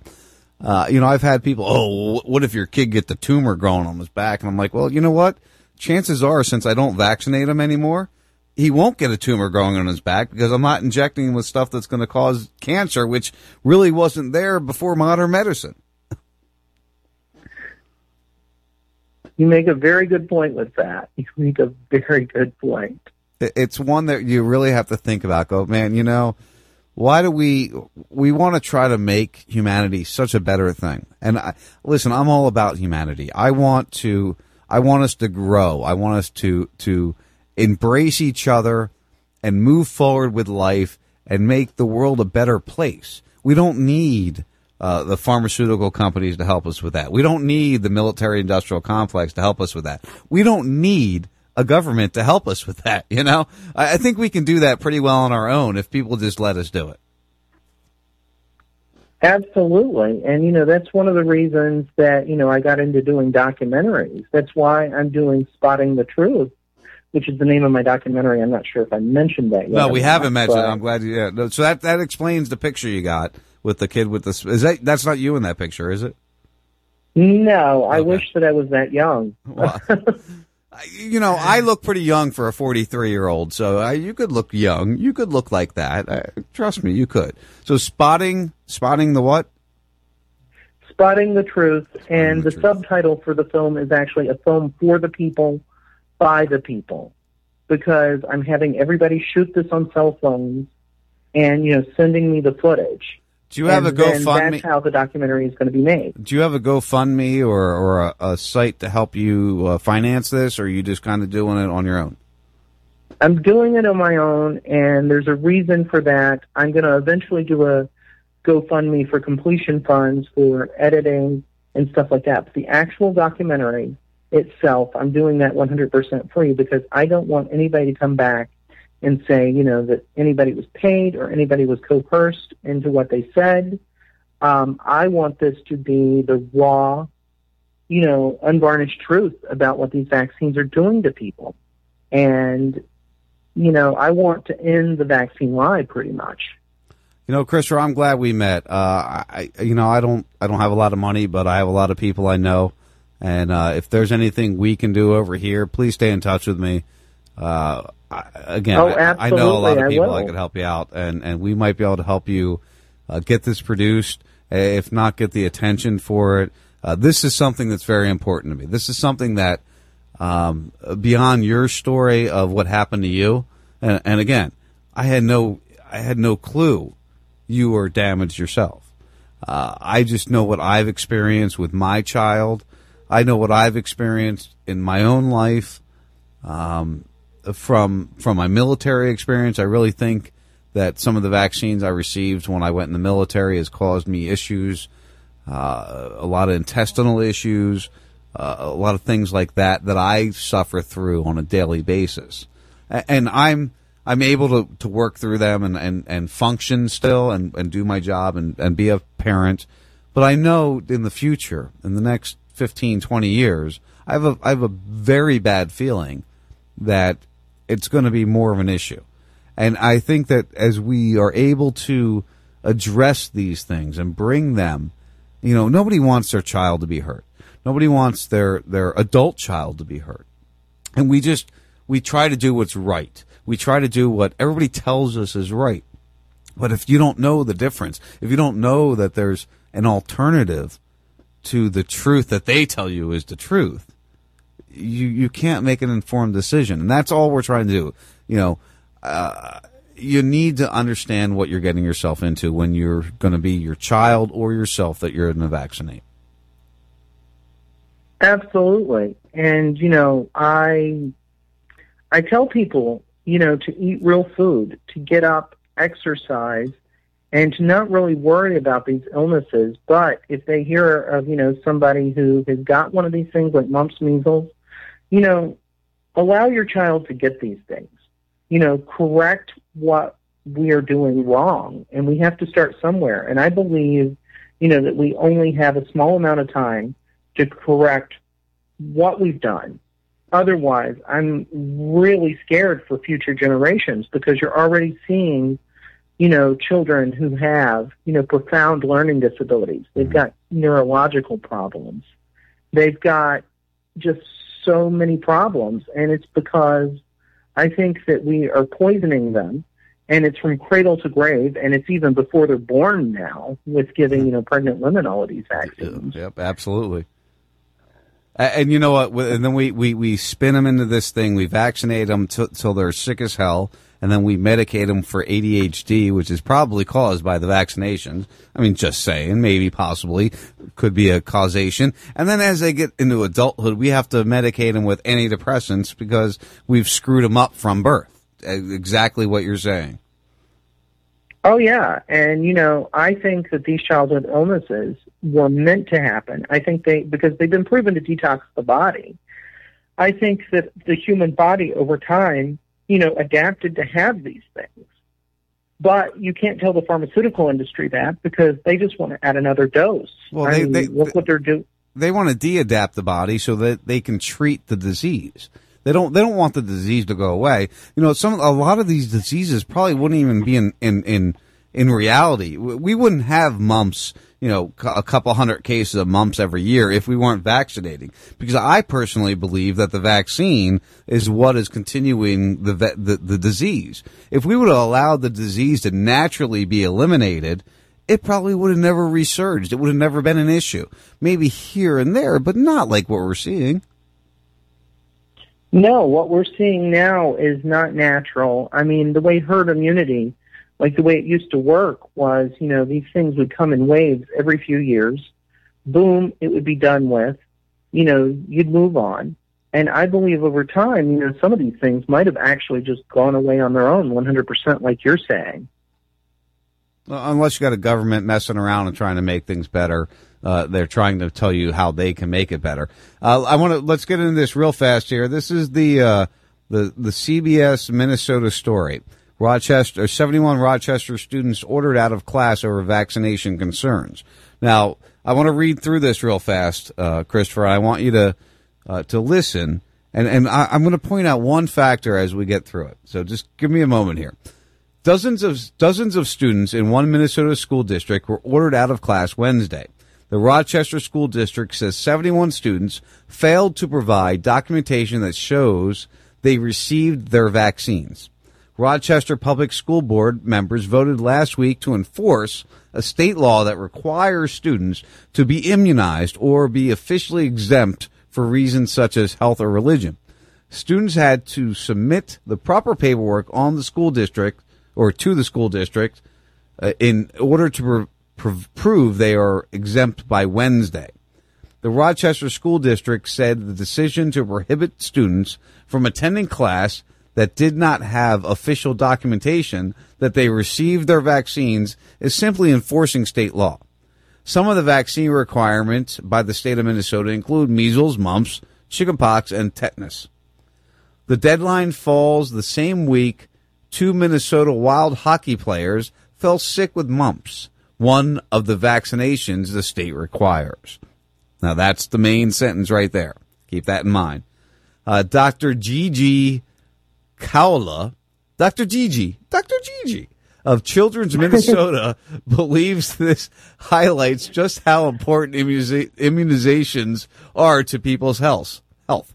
I think that's an important highlight for why it is just so relevant to be talking about this. Protecting kids and they save kids' lives, she said.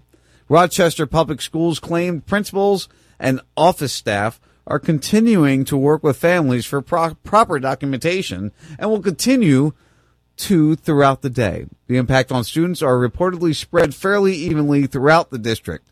Students removed from class will be immediately eligible to re-enroll when they submit the proper paperwork. Give me your papers.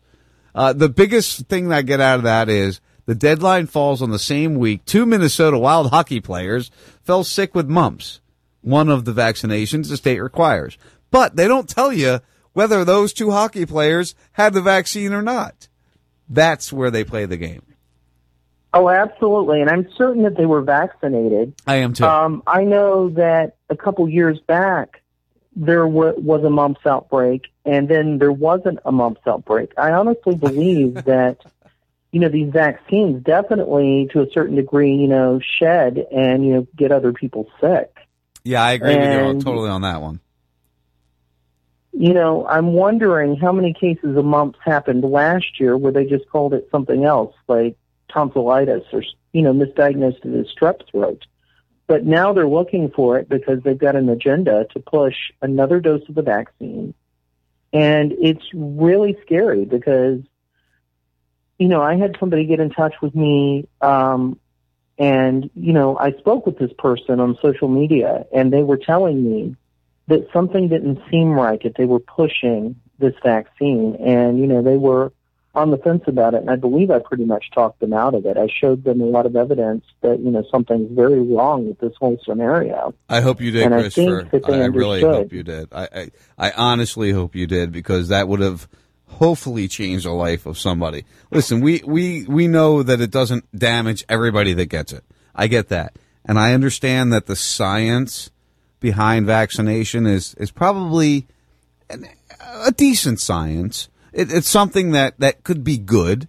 And I'm not saying I don't believe that, but I also don't trust the people that are making these things. I don't trust the government that is trying to shove, you know, when, when you and I were children, we had, what, 16, maybe 20 vaccines by the time we were nine years old.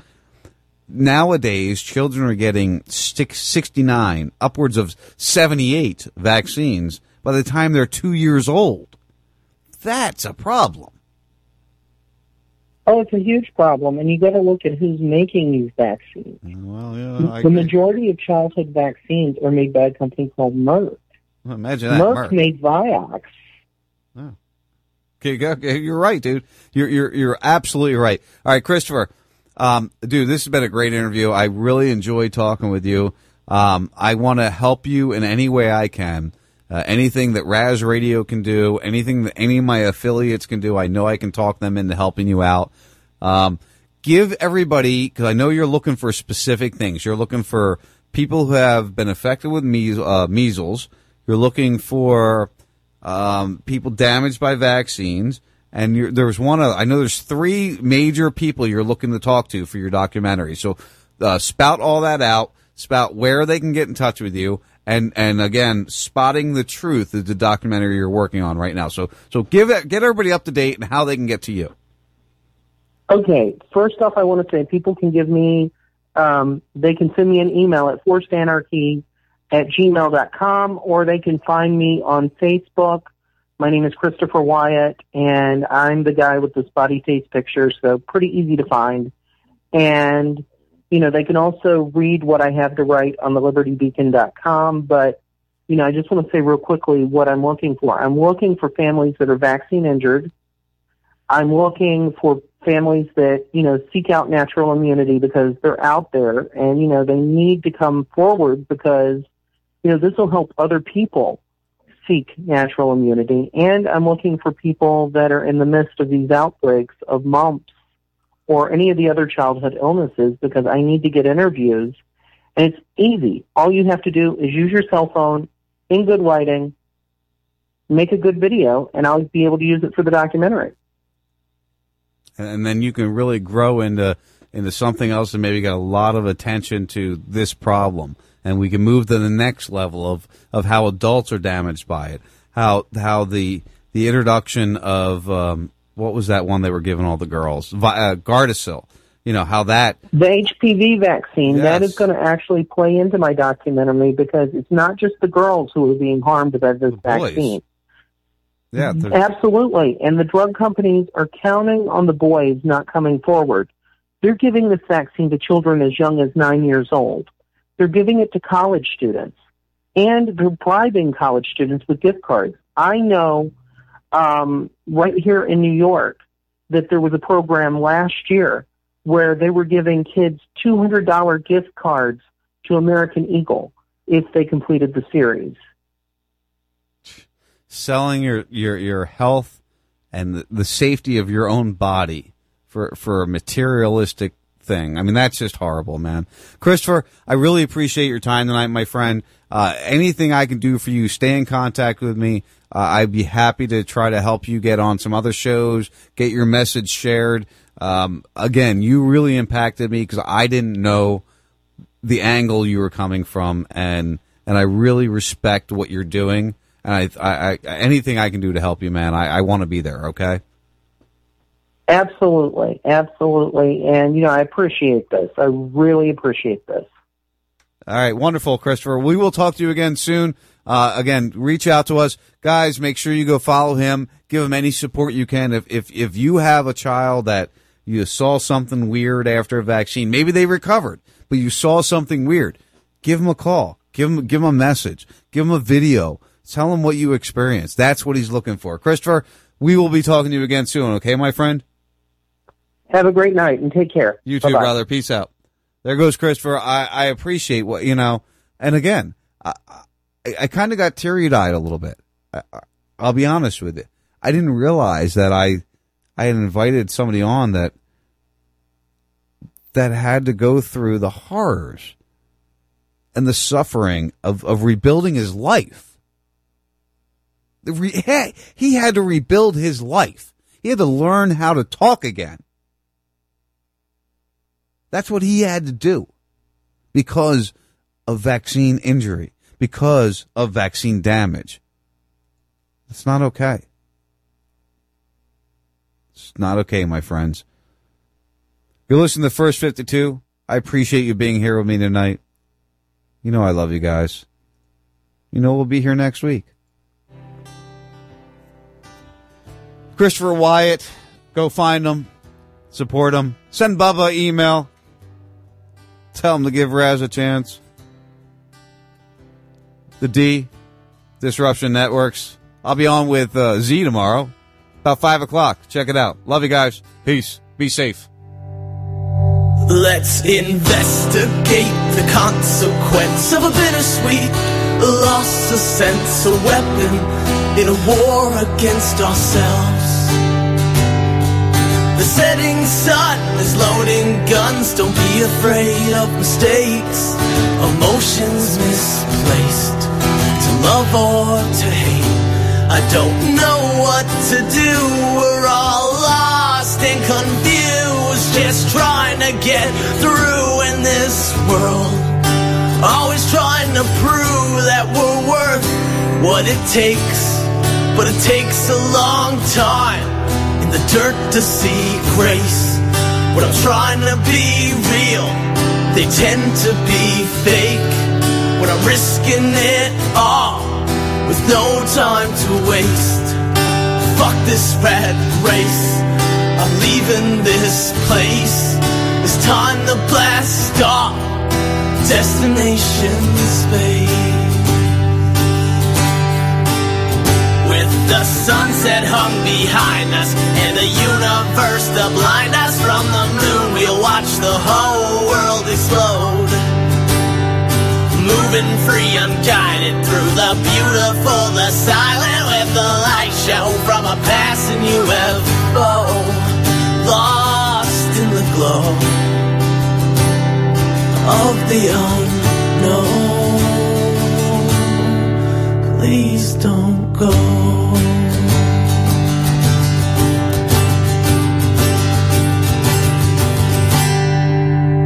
And I don't know how I got here or how I'm getting home. But right from day one, I've been in this alone. With odds stacked against, I've been drowning in stress. They said, Can you take more? I said, Give me what's left. An old man once told me, Allie, don't ever look back. Keep your eyes on that prize and give them hell to your death. This is a test, just a frequency check for intelligent life. Now it's time to connect. It's an SOS, the dead's wait and hope for the best. With the sunset hung behind us and the universe to blind us from the moon, we'll watch the whole world explode. Moving free, unguided through the beautiful, the silent, with the light shown from a passing UFO. Lost in the glow of the ocean.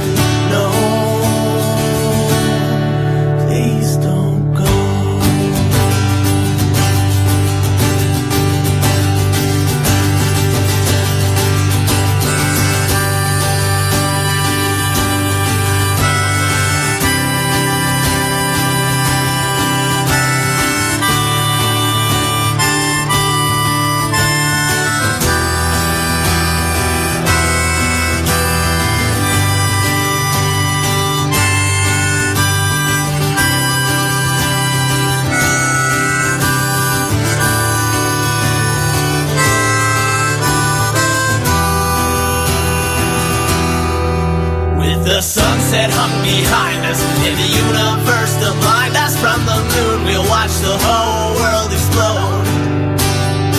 Moving free and guided through the beautiful, the silent With the light show from a passing UFO Lost in the glow of the